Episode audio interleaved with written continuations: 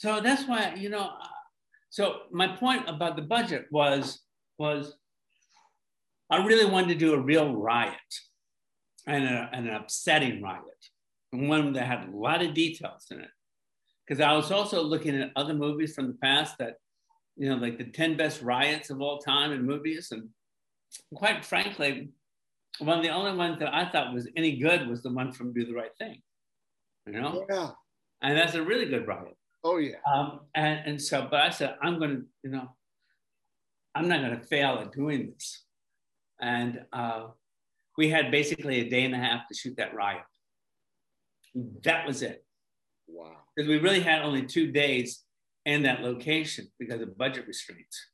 So we had to have a day and a half to shoot the riot, you know, from outside and inside the inside the DERS office looking down. And then we had to have the scene in which Bob shows up days later and uh, two days later uh, to when the, the bus is going to leave for Jackson, Mississippi.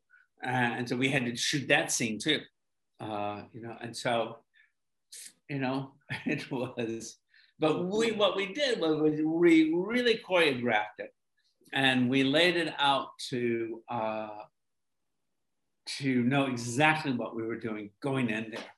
And it had to go like this. And it was a dance, you know, and, and, and as, as vicious as it looks, you know, um, you know, we were still staying, we were still staying safe, and um, and we were getting everything I wanted.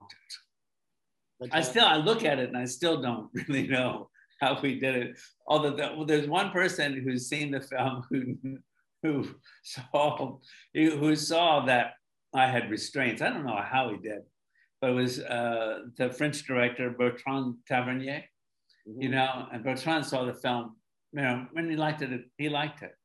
And he said the thing about uh, the riot scene. He said, very impressive. I knew.